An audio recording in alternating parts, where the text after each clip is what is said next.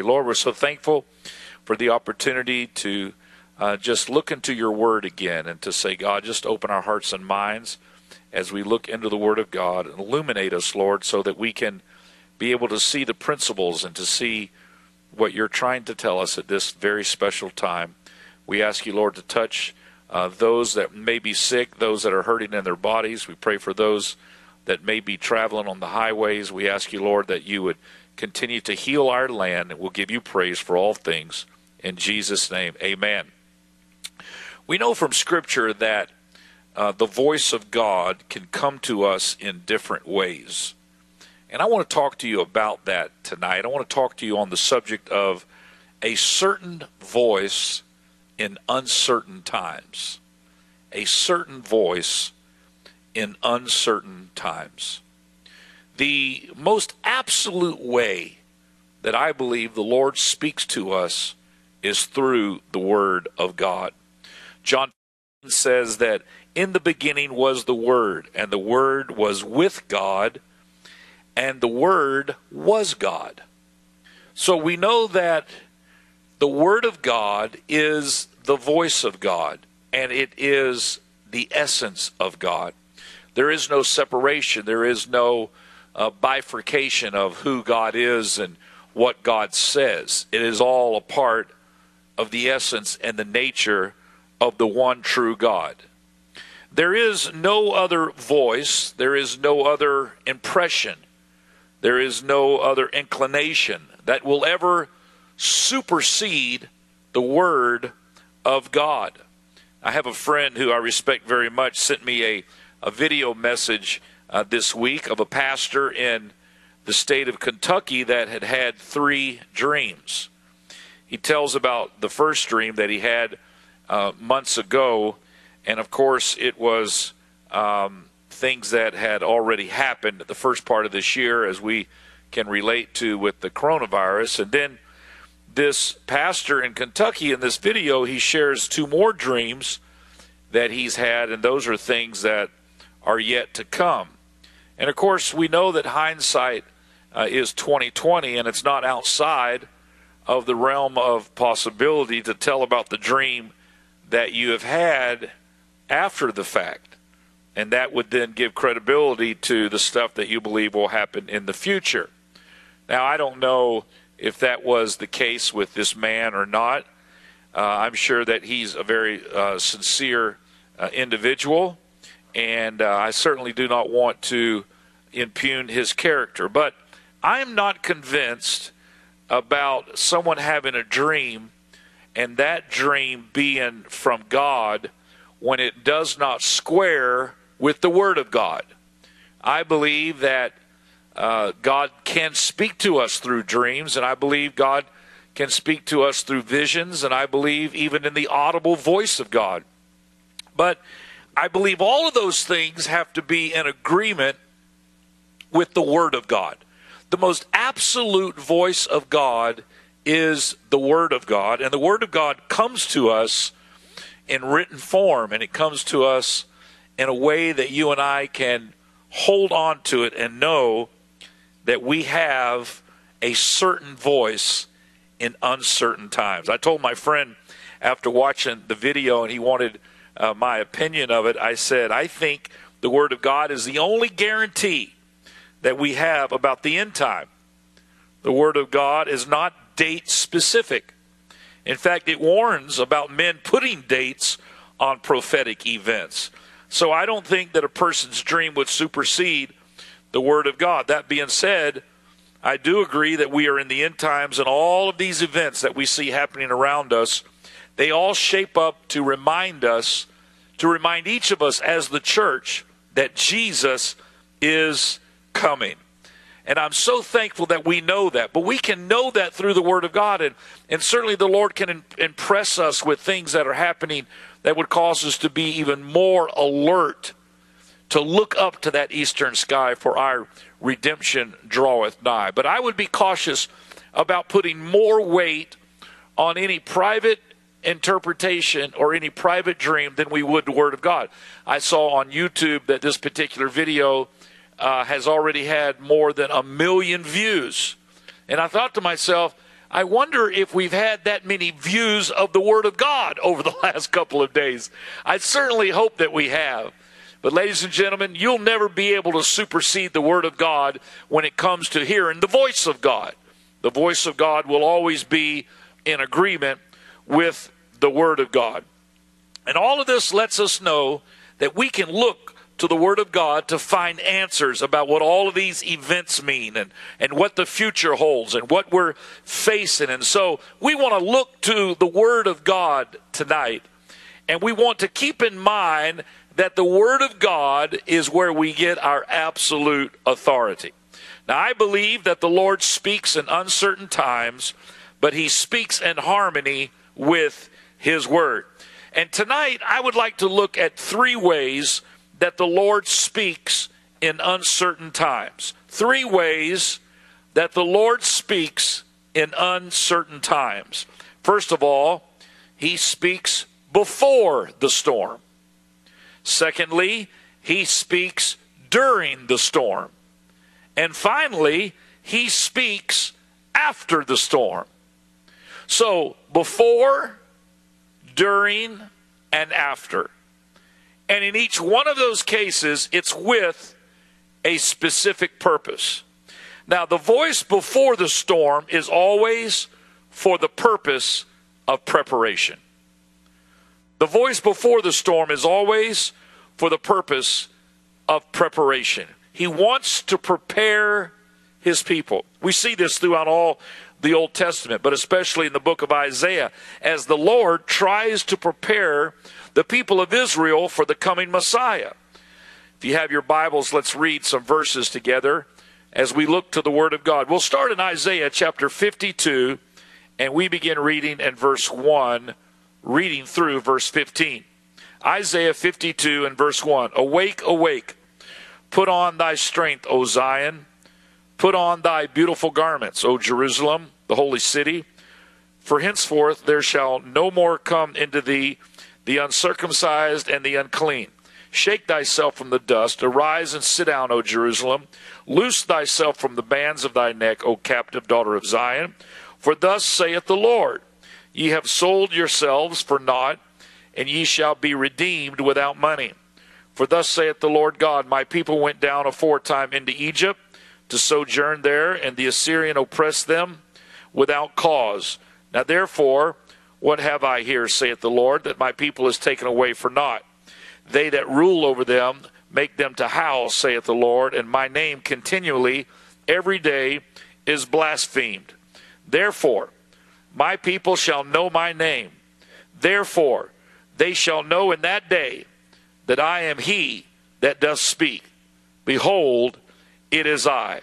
How beautiful upon the mountains are the feet of him that bringeth good tidings, that publisheth peace, that bringeth good tidings of good, that publisheth salvation, that saith unto Zion, Thy God reigneth. Thy watchmen shall lift up the voice. With the voice together shall they sing, for they shall see eye to eye when the Lord shall bring again Zion. Break forth into joy. Sing together, ye waste places of Jerusalem, for the Lord hath comforted his people. He hath redeemed Jerusalem. The Lord hath made bare his holy arm in the eyes of all the nations, and all the ends of the earth shall see the salvation of our God. Depart ye, depart ye, go ye out from thence, touch no unclean thing Go ye out of the midst of her, be ye clean that bear the vessels of the Lord.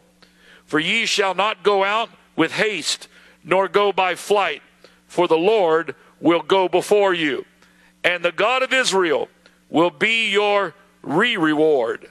Behold, my servant shall deal prudently, he shall be exalted and extolled, and be very high. As many were astonished at thee, his visage was so marred more than any man, and his form more than the sons of men. You can tell here he's beginning now to prophesy about Jesus, the Messiah, that indeed he would be marred, that there would be uh, this persecution, this um, execution, as we would know, would come about in the form of Calvary in the hill of Golgotha where Jesus was crucified. But this prophecy is going forth to, to prepare the people of Israel. And it's to prepare them by them getting their lives straight, by getting their lives right, by walking according uh, to the precepts and the principles of God's word and to cleanse themselves. He goes on and says, So shall he sprinkle many nations. This is the prophecy of their Messiah. The kings shall shut their mouths at him, for that which had not been told them shall they see, and that which they had not heard shall they consider.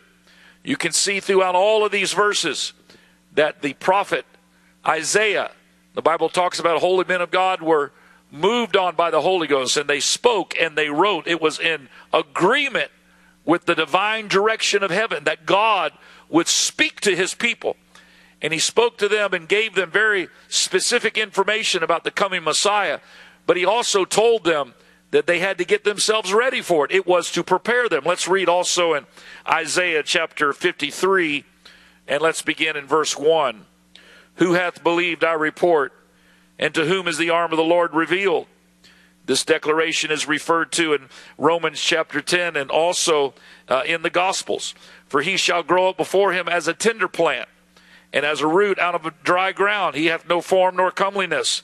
And when we shall see him, there is no beauty that we should desire him. This continues with the same theme of telling them what it was going to be like when their Messiah would come because they wanted someone to come that would deliver them, that would be lifted up like a king, and all the other nations would acknowledge. But now the prophecy is coming forth that, yes, the Messiah is coming, but not as you intended. He is despised and rejected of men, a man of sorrows and acquainted with grief, and we hid, as it were, our faces from him. He was despised, and we esteemed him not.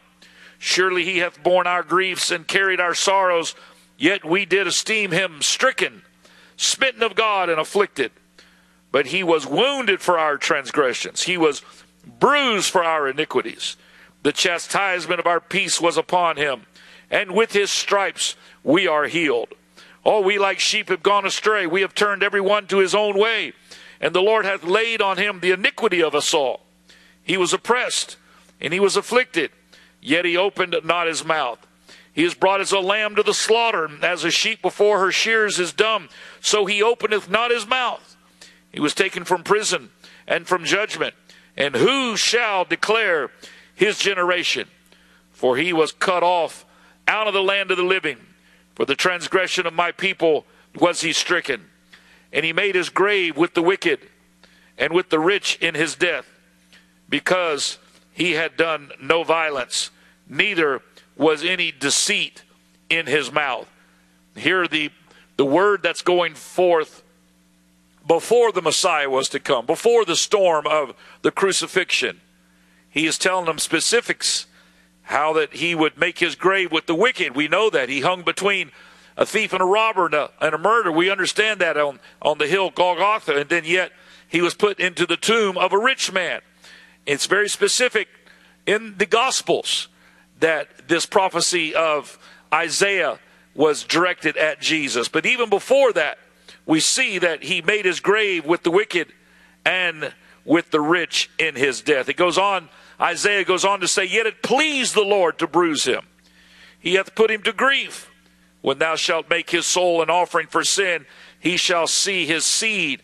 He shall prolong his days, and the pleasure of the Lord shall prosper in his hand. He shall see of the travail of his soul, and shall be satisfied. By his knowledge shall my righteous servant justify many, for he shall bear their iniquities. Therefore will I divide him a portion with the great and he shall divide the spoil with the strong, because he hath poured out his soul unto death. And he was numbered with the transgressors, and he bare the sin of many, and made intercession for the transgressors.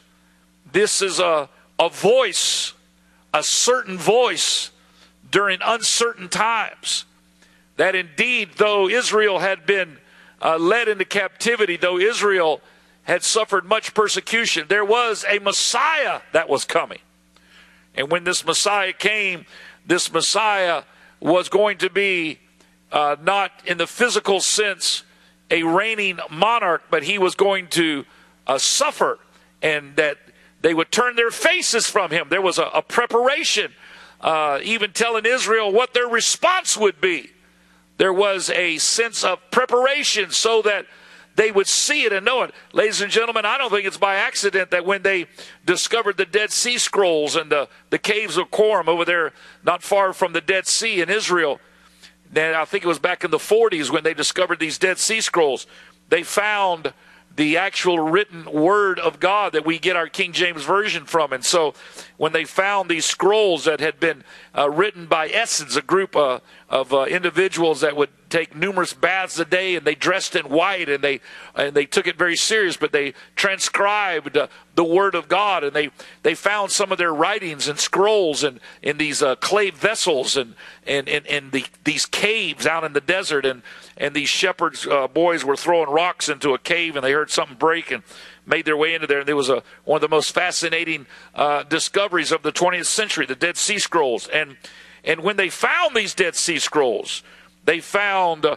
the majority of what they found was the book of Isaiah. I've been there and seen the actual scrolls. They have it all out. Of course, it's in very dim light so that, you know, the light doesn't cause the, the, the parchment, the material to uh, deteriorate any more rapidly than absolutely necessary. So it's very low light. And you hit a little light and you begin, you begin to see it. And our guide told us, he said, this is 99.9% accurate with what you read in the King James Version. It's almost the entire book of Isaiah. So here we are in the 21st century, and once again, the prophecy of this Messiah that would come is given to the Jewish nation again. I don't believe that's by accident. I believe that's the Lord saying, just as He came the first time and you missed Him, He's going to come again. And there's a whole bunch of people that gather down there on that western wall called the Wailing Wall. And they pray and they're looking for their Messiah to come. Oh, I'm thankful that I know that Jesus is coming again. Just like he came the first time, he's going to come again. Hallelujah. And just as there was a voice to prepare the nation of Israel, there is the word of God to prepare us now for the soon return. We can read it in the Word of God. It's not just in Isaiah.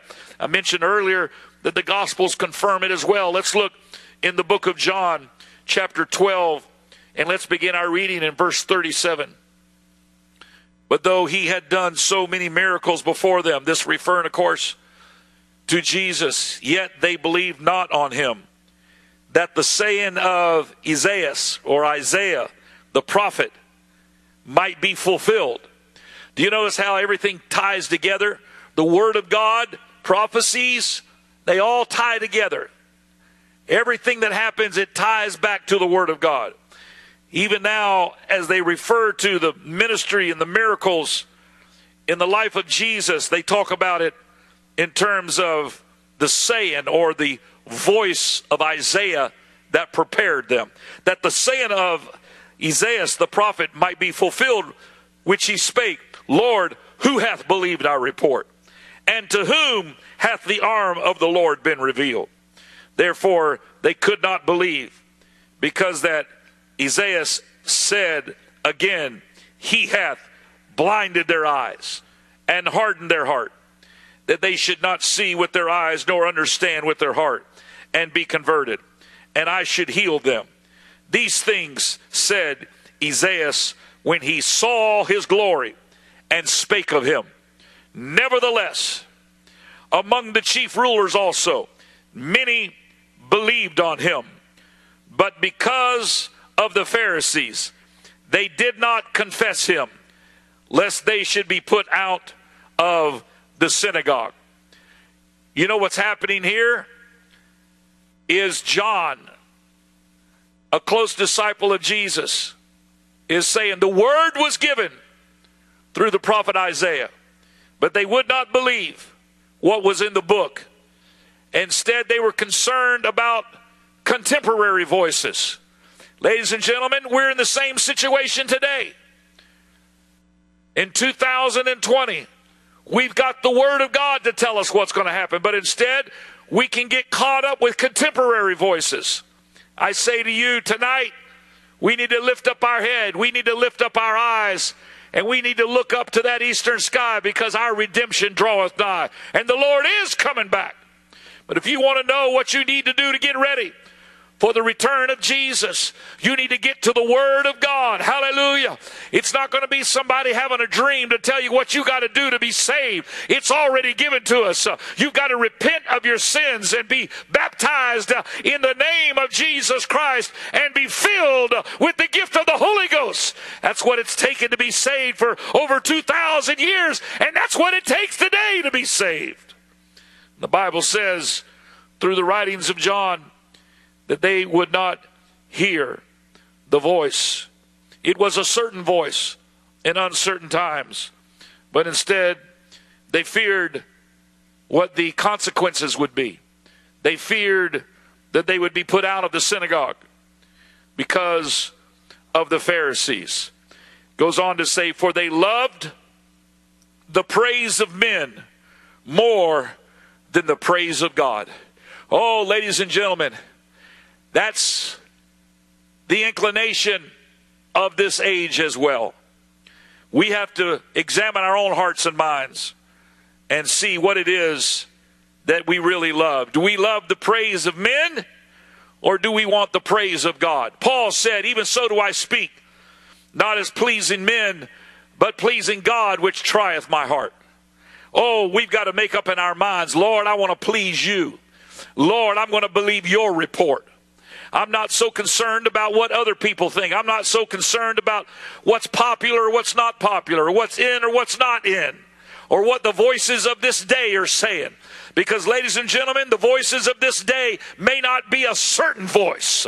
Indeed, we are in uncertain times, but we also have many uncertain voices. I don't know about you, but I need a certain voice in uncertain times.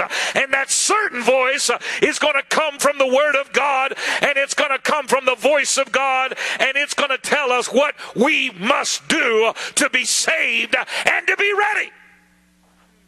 I think we ought to lift our hands right now. If you're sitting in your living room, maybe on a couch, maybe in your car, wherever you're at, would you lift your hands and your voices right now? And would you say, Lord, uh, we want to please you. Uh, we want your anointing. We want your voice. Uh, we want your word in our life. Uh, let us not become captive uh, to our culture. Let us not become slaves uh, to the mentality of our popular culture. But let us look to the word of God. let us hunger for the things things of God. And we're asking you, Lord, that you would speak, speak in the midst of our families, speak in the midst of our church. Let it be a certain voice, an absolute voice in the midst of a time of uncertainty. The application of Isaiah's message is why the Jews did not believe that Jesus was the Messiah. Some did not believe because it was not popular, some because it was not pleasing to the eye, some because it was not convenient or current in their minds. But all through the Old Testament, especially in the prophets, there is a word given about the coming Messiah. There was a voice. They had been given a word before the storm. In fact, all throughout Scripture, there is a voice before the storm. And it's always a voice of preparation. Noah was that voice before the storm, and it was a voice of preparation. Before the storm came, before the flood came, you had Noah preaching the truth for 120 years. It was a voice of preparation. Noah went out there and preached, and they made fun of him and they mocked him, but he preached on anyhow because God is always going to have a voice before the storm. Sodom and Gomorrah, there was a storm coming, there was judgment coming on those two cities, but there was also that heavenly visitation. There was the word, and there was the voice. And here we are. God's getting ready to come back for his church, I believe, with all of my heart. But there's been a voice for more than 2,000 years. Prepare ye the way. Get ready. And I believe we're closer now than we've ever been before. As Bishop Myers always says, there's not any other significant event that has to happen in prophecy before the Lord comes. He could come right now. And we've got to be ready. and we've had a voice.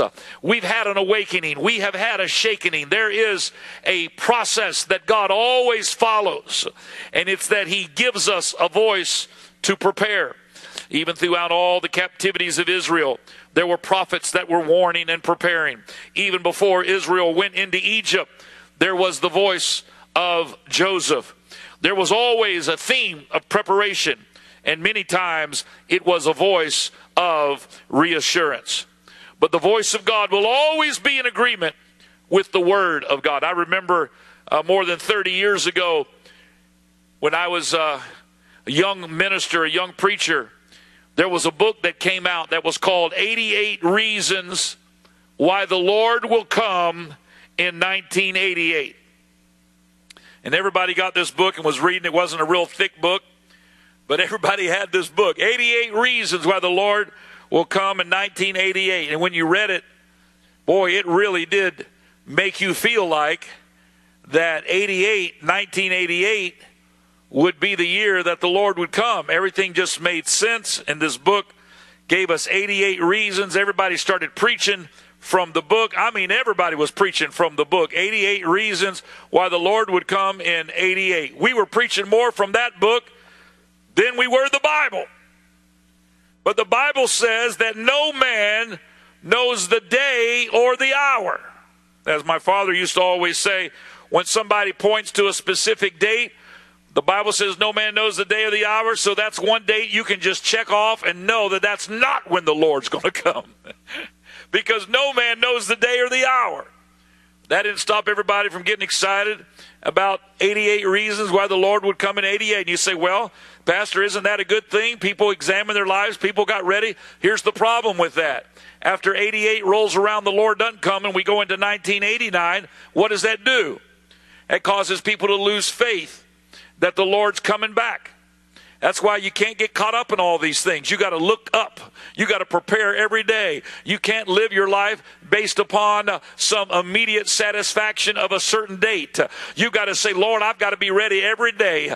I got to live my life like this could be the day that Jesus would come. He may come in 2020, he may not. He may come in 2021, he may not. But we're going to serve God anyhow. Hallelujah. Because the Bible said, occupy until he comes. So don't fall for the temptation. Don't take the bait of some kind of a immediate date because if it doesn't happen, it'll be a trick of the enemy to try to steal our faith from the fact that Jesus is coming back. No, you got to just step back and say, Lord, you've already given us a word. You've already spoken to us. And the word of God says we've got to prepare. Hallelujah. So every day I've got to prepare and I got to put my faith more in the word of God than in anything else. Because, ladies and gentlemen, that is the certain voice in uncertain times. And it is the scripture that prepares us to be right and to be ready. The next is the voice during the storm. And if the voice before the storm is to prepare us, then the voice during the storm is a voice of peace. Let's look to Mark chapter 4 and begin our reading in verse 35. And the same day, when the even was come, he saith unto them, Let us pass over unto the other side. And when they had sent away the multitude, they took him even as it was in the ship. And there were also many other little ships. So these are ships moving across what we know as the Sea of Galilee. It was coming toward evening time. And then as they got out there, there arose a great storm, a storm of wind, and the waves beat into the ship. There are these uh, tall mountains that, that skirt around portions of the Sea of Galilee, and storms can come very rapidly uh, off those mountains and down into there, creating uh, great winds and waves and storms. And so it began to beat into the ship so that it was now full. So the, the waves and the water is coming into the ship, and, and it appears that the ship could sink. And he, referring to Jesus, was in the hinder part of the ship, more back in the stern, asleep on a pillow. So he's back in the back part of the ship, perhaps down and asleep on a pillow. And they awake him And they say unto him, Master, carest thou not that we perish? They were in the midst of a storm. And he arose and rebuked the wind and said unto the sea, Peace, be still. Now, ladies and gentlemen, the voice during the storm is a voice of peace. If you are not hearing the voice of peace in the midst of the storm, you're not hearing from God. The voice in the midst of the storm is one of peace and assurance. The enemy tries to control with fear and intimidation. But that's not the voice of God during a storm. I feel the Holy Ghost saying that. That's not the voice of God in the midst of the storm. The enemy speaks during the storm through your senses and your emotions and through circumstances. He speaks in the natural realm. He makes you doubt the original word. I remember just a few um, days ago talking to uh, my good friend, Brother Steve Gailey, who has been a part of our church for almost 40 years as a member of our board, and a couple of weeks ago was diagnosed with an inoperable brain tumor. And uh, they did a biopsy on him, and I talked to him uh, shortly uh, after that as they tried to determine what the future treatments and what they would do to, to be able to try to help him with this brain tumor. And I remember uh, talking with Brother uh, Steve Gailey on the phone, and he said, Pastor, he said, I appreciate you, you know, trying to be down here and trying to come into the hospital and all, but you know, they, with all this coronavirus, they, they wouldn't let us in. I was, I was just sitting on the bench on the outside of there, the hospital and praying for him. He said, you're busy. You can pray anywhere. You don't have to be down here to pray. And I said, I know. I just, just want to be here for you and Judy. And so we got to talking and he said, I don't know how to explain this, just to tell you that I have total peace. He said, I don't know yet, you know, how much longer I have. I don't know how fast this tumor's moving. I don't know if it's malignant or benign. But he said, All I can tell you is that your prayers are working because I have total peace. I have put it in the hands of God and I'm not even stressed about it. He said, The doctors are amazed. Now, ladies and gentlemen, can I tell you that that does not come from your flesh? When all of a sudden you get a report like that from a doctor, peace is not something that we produce in the natural. Peace comes from above. It is the voice of God that reassures us that God says, I'm going to be with you. It doesn't mean that there's not going to be a storm. It just means that you're not going to go through the storm by yourself. Oh, I want to preach to somebody right now. I don't know what storm you may be in, but I've come to tell you that God is wanting to go with you through the storm. And He's wanting to remind you of the original word. The original word that He gave His disciples when they got on that boat was that we're going to the other side.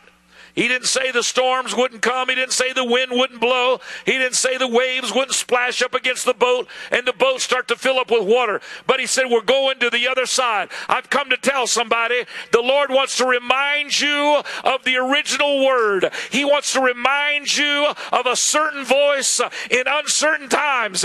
And that is, don't be distracted by the waves. Don't be re- distracted by the reports of the current situation that you're facing. I want you to know that God said, I'm going to bring you through it. He's going to bring you through it. He's going to give you comfort.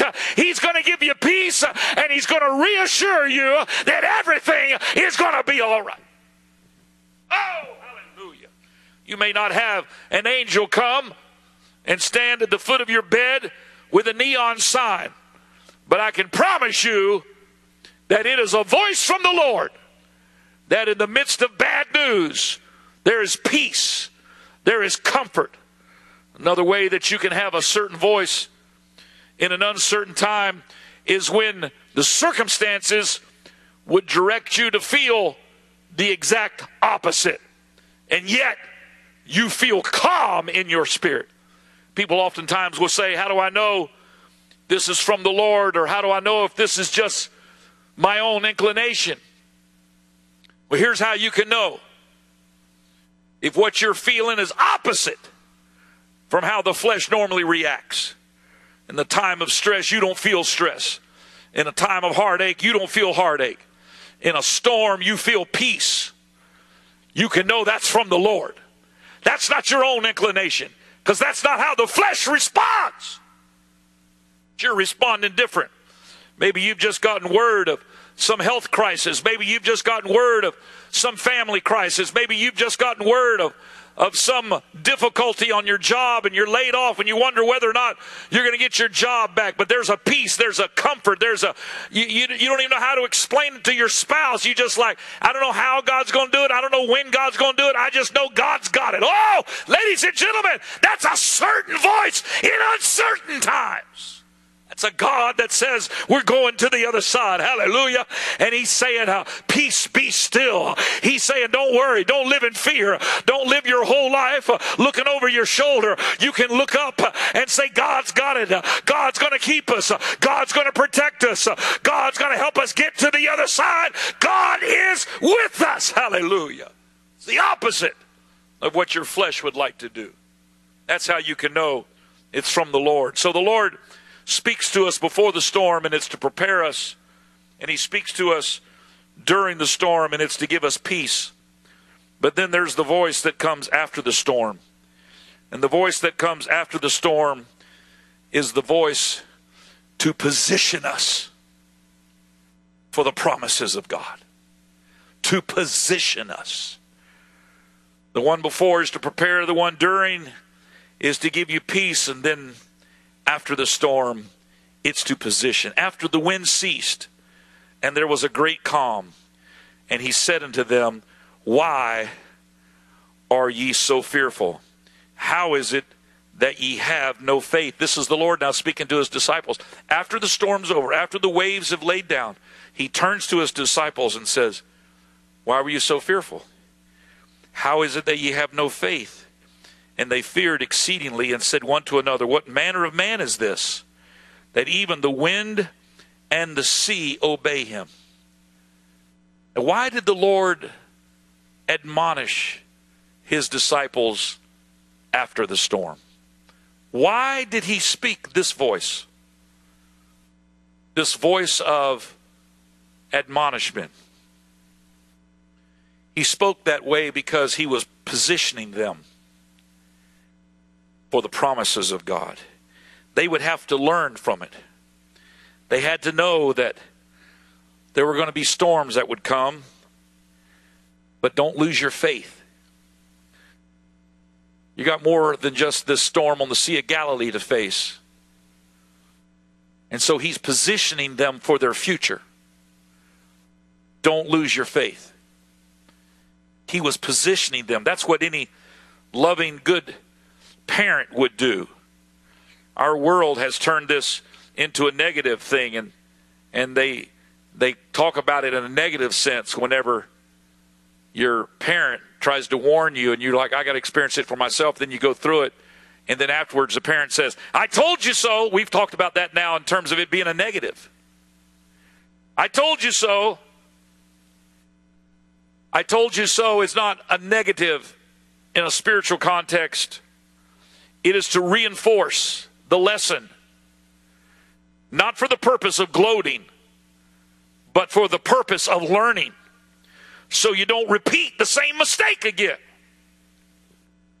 This is what I was trying to say. This is what I was saying. This is now you're experiencing it. And we, we make that a negative in our culture that, that someone is just gloating. And, and I know you were right. You don't have to remind me of, no, no, no, no. You're missing the principle. The principle is I'm reminding you of what the original word is so that you don't make this mistake again. That's what the Lord is saying. I'm wanting to remind you. There is a voice that comes after the storm to remind you so that when you face another storm, you won't have to suffer the same consequence. Jesus rebuked them to position them for the future. He had told them that they were going to the other side. So after the storm, he reminds them that he had told them to position them for the future. The only way in closing that I know how to illustrate this principle to you is to just tell you about a personal example, one that I don't know I've ever shared publicly. But when I was a, a young minister many, many years ago, more years ago now than I, I care to think about, I, I went through a particular time in my life that I would say was a storm. It was a tough time. And in the in the in the midst of the storm, I had a an older gentleman uh, who was in a position of authority tell me that my ministry was over and that I would never preach again.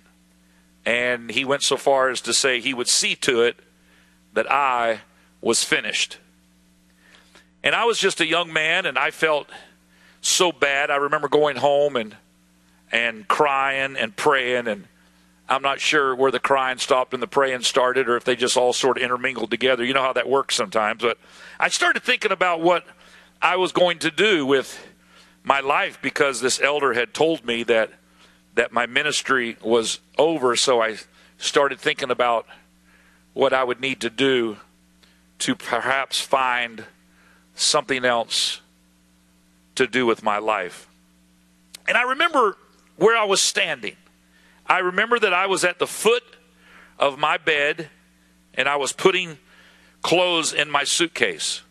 The suitcase was open and it was on uh, my bed, and I was putting things in the suitcase. I was preparing for a trip uh, to go to Virginia with my parents, where I had uh, been invited to uh, meet with uh, Jay Sekulow, who uh, at that time was associated with the law school that I had been invited to go up to. And he was the, the, the founder of American Center for Law and Justice. He worked with uh, religious uh, civil law liberties and constitutional law, and he, he actually he's actually uh, one of the attorneys for the president now. But at that time, he was very connected to this law school, and so he was meeting with all the new recruits, and I had been invited to go up there and be a part of that. And so I thought, well, maybe I would uh, go up and, and uh, meet him and go to law school in Virginia, and and my parents were going with me, and so it was it was a critical time uh, in my life. And I remember uh, loading up my suitcase and thinking about um, what this this other uh, man had told me about how I was I was all done when it came to ministry, and so it seemed like that door was shutting, and this other door of, of going into uh, the study of law was opening up. And I can remember as as I was just standing there and I was putting things in my suitcase, I can remember a certain voice that came in an uncertain time. And the Lord just simply spoke to my heart and said, Who called you to preach? And I just said, You did, Lord. And the Lord said, Then I'm the one that will tell you when it's over. And that was it. And I stood there and I remember contemplating that. And as I thought about it, the Lord allowed me to just get a greater understanding. And it goes back to what we read about earlier about how we have to live our life to please God, not to please man. And the Lord was saying, if I'm the one that called you to preach, then I'm the one who will tell you when it's not time to preach. It's not man that will do it because it's not man that gave it to you. And boy, I tell you, I felt that strongly. And I went on up to Virginia with my parents and met with Jay Sekulow and went through all the processes of of uh, of getting um, registered there at that that law school in Virginia. But the whole time I was there, I couldn't get away from this voice.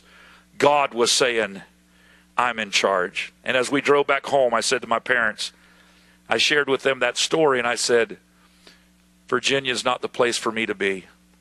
I'm going back to Palm Bay. I ended up going to law school in Orlando where I could just commute at night and stay here with the church. And now, looking back, hindsight has a way of giving you a much better vision. I can see how, indeed, that was a certain voice in an uncertain time.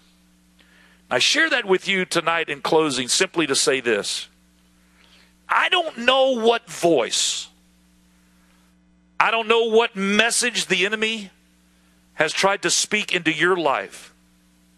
He may have used a person that you admire to speak something into your life that's very troubling. But I have come to tell you tonight that that voice is a lie. That voice is a lie. God will have the final say. And God is not done with you yet. God is not finished yet. What He has promised you, He will bring it to fruition. The word that He has put in your heart has not dissipated over time in terms of its truthfulness and God's will for your life and my life. And I say to you tonight, even as He did with Peter, and even as He did with David, He prepared, He gave them peace in the midst of the storm, and then He positioned them after the storm for what was coming and the promises of God that would be upon their life. And, ladies and gentlemen, I feel like right now, this is the word that God would have for us, that He would tell us in no uncertain terms that He's going to bring us through the storm and He's going to position us for a mighty outpouring of the Spirit of God. He's going to give you peace and he's going to give you direction and he's going to position you for the throne. The voice has been the same all along and it came to you through the word of God. It's to prepare you, it's to give you peace, and it is to position you. I wonder right now, wherever you're at, would you stand up on your feet? Evangelist Dylan Morgan is going to come and he's going to begin to pray the prayer of faith. But I wonder before he comes, if you would stand up right now and if you would lift up your hands and lift up your voice and say, God, I receive your word. I receive the word of God into my life and I hold true to the promises that you have given me. Even though I'm in a storm, God, you've given me peace. You've given me reassurance and you're going to position me in the name of the Lord Jesus Christ. I claim your word. I take it right now, Lord, and I hold on to it. And I know, God, that you're going to have the final say. You're going to make everything come about as you have put in our spirit all of these years ago by the power of the name of Jesus. That's it. Lift up your voice and pray. Come on, lift up your hands, lift up your voice wherever you are, and begin to say, God, I hold on to your word. Nothing can shake me from the word of God. Why don't we all lift our hands wherever we're at right now? Wherever, if you're in your home, wherever you're getting this source of media right now. And I think we all just need to continue to pray together as Brother Myers has already led us before we go to the next step. Lord, right now I pray, God, that they would begin to remember some words that you have spoken to them, Lord, or speak to them that fresh word right now, God, wherever they are at, Lord. Lord, I pray that there would be a word of peace, God, that they would remember and hold on to, God, or give them that rhema as the man of God has already spoken, Lord. Let them hold fast unto the word right now, Jesus.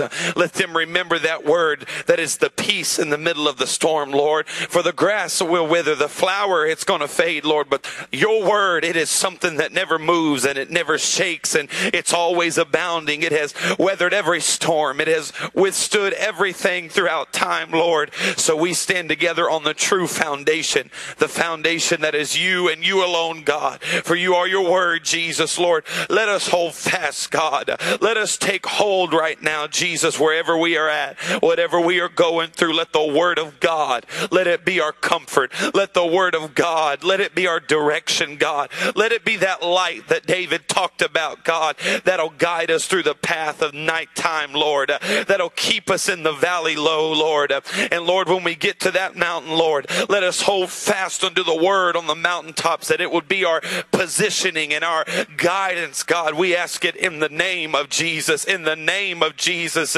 I believe that there are two things that are going to come to us today. I believe the first thing that we're going to get is if you need peace, it's going to come into your home right now. And if you're beyond that place of the storm and maybe you're at your home and, and you feel like I've gone beyond the storm and you need to be positioned for work and uh, positioned for the things of God, I believe that God is going to give that to you today also. So wherever you're at, I think you know you need to personally assess right now where am I? Do I need the peace in my life right now? Or do I need the positioning in my life right now? I think we need to lift our hands and we need to personally assess ourselves. Lord, search me. Lord, look through me. What do I need in this moment? You know what you've been going through. You know what you have gone through. So right now, wherever we're at, we need to begin to ask ourselves, Lord, I need the peace or Lord, I need to be positioned. I feel that there are some that need the peace of the Holy Ghost to come into your room right now, to come into your home right now, wherever you're at, Lord. I speak the peace of the Holy Ghost to begin to flow.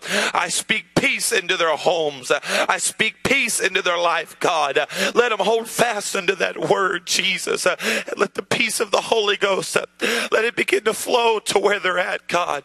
Let it begin to flow to wherever they are, God. Lord, if they're in their living rooms and they're watching this, I pray that the peace of God would flow. If they're in their room and they're watching this on their phone, God, I pray that the peace of the Holy Ghost, uh, it would begin to flow, Jesus. Uh, I rebuke fear. I rebuke it by the authority of the name of Jesus. Uh, the spirit of fear that is trying to grip us, the spirit of fear that is trying to grip our nation, I rebuke it by the authority of the name of Jesus. Let the peace of the Holy Ghost, let it fall into their houses, let it fall into their cars, let it fall wherever they're receiving this media right now, God. If they're in the middle of the storm, if fear has been trying to get a hold of them, I speak peace in the name of Jesus. I speak peace in the name of Jesus. Just as Jesus stood and spoke, God, I pray that after the word of God that just was spoken by Pastor Myers, that now, Lord, I say peace, be still. Let the peace of the Holy Ghost flow in Jesus' name. In Jesus' name. Now, wherever you're at, if you know that you feel like you've gone through the storm and you've been asking God, what's my next move? How do I be effective? How do I go forward from here? I pray now that we would get that word of positioning, that God would begin to direct you from that word of the Lord that we just heard. Lord, right now, if we're through the storm and maybe we're hearing this and we've been asking ourselves, what's my next move? How can I be effective? What can I do? I pray, God, that you would give a word of direction, a word of positioning to flow right now, God, to the young man that's asking, how can I be effective in my church? Uh, to the lady that's asking, how can I be effective uh, in this season of uncertainty? I pray right now, God, uh, Lord, that you would speak that word of positioning, God. Let the word position us now. Position us for the harvest that you have called us to. Position us for the harvest that you are leading us to. Position us on how to be effective in our neighborhoods. Position us on how to win our families. Position us on what we need to do and how we need to do it, God. Give us that word of direction. Give us that word of positioning. Tell us how to get there, Lord. Tell us what we need to do right now, God. Position us for the harvest. Position us for the work. Position us for the kingdom, Lord, for such a time as this. In the name of Jesus, in Jesus' name, in Jesus' name. If you're watching this tonight, and you've never received the baptism of the Holy Ghost with the evidence of speaking in a new tongue, and if you've never been baptized in the name of Jesus, uh, which is the only way that Scripture teaches us to be baptized, I challenge you to get a hold of somebody here at Eastwind. I challenge you to call the church. I challenge you to do whatever you can do because we must be born again of water and of spirit. That's what the Word says, what we just preached about and what we just talked about about. So if you're watching this and maybe you're driving down the road and you just stumbled scrolling through Facebook, or maybe you're at home and you were just trying to find something to do with your time, but you grabbed a hold of this media and maybe it's begin to work on your heart and maybe you begin to feel softened by the word and maybe you begin to ask yourself, what do I need to do? How do I need to get there? How, how do I need to get involved? How do I apply this word? I challenge you in the name of Jesus. Uh, I challenge you to call somebody. I challenge you to go to Eastwind, uh, their website or their Facebook and find our phone number. Call us and we're going to pray with you right now that you would receive the Holy Ghost. But if you want to be baptized in Jesus' name, the waters are always stirred and they're always ready. And we challenge you. It's the only way to enter into the covenant, to be baptized in Jesus' name, to lift your hands, to repent of your sins, and to be filled with the baptism of the Holy Ghost. So wherever you're at right now, we're about to pray the prayer of faith. And when we do, I want you to lift your hands toward heaven and I want you to begin to worship God. He said, I will inhabit where the praises of my people are. That means He will come and dwell. So if you want Him to come and dwell on the inside of you, after we say in Jesus' name, would you lift your hands and would you just begin to worship Him? And as you begin to worship Him, He's going to fill you with your, His Spirit right in your home. Lord, right now, I pray that by the authority of the Word of God and by the power of the name of Jesus, uh, would you fill them with the baptism of the Holy Ghost right now in Jesus' name. Come on, would you lift your hands and could we just begin to worship God together? Lord, fill them with the Holy Ghost. Uh, Lord, show them that they're incomplete without being baptized in Jesus' name and the infilling of the Holy Ghost. Uh, Lord, let them see that in the Word, God. Lord, let them get connected tonight, Jesus, to the true source, and that source is you, God. You are that well of living water that never runs dry. You're where we get that drink where we'll never thirst again. You're where we get that bread where we'll never hunger again. Oh God, Lord, let us connect to you like we never have before.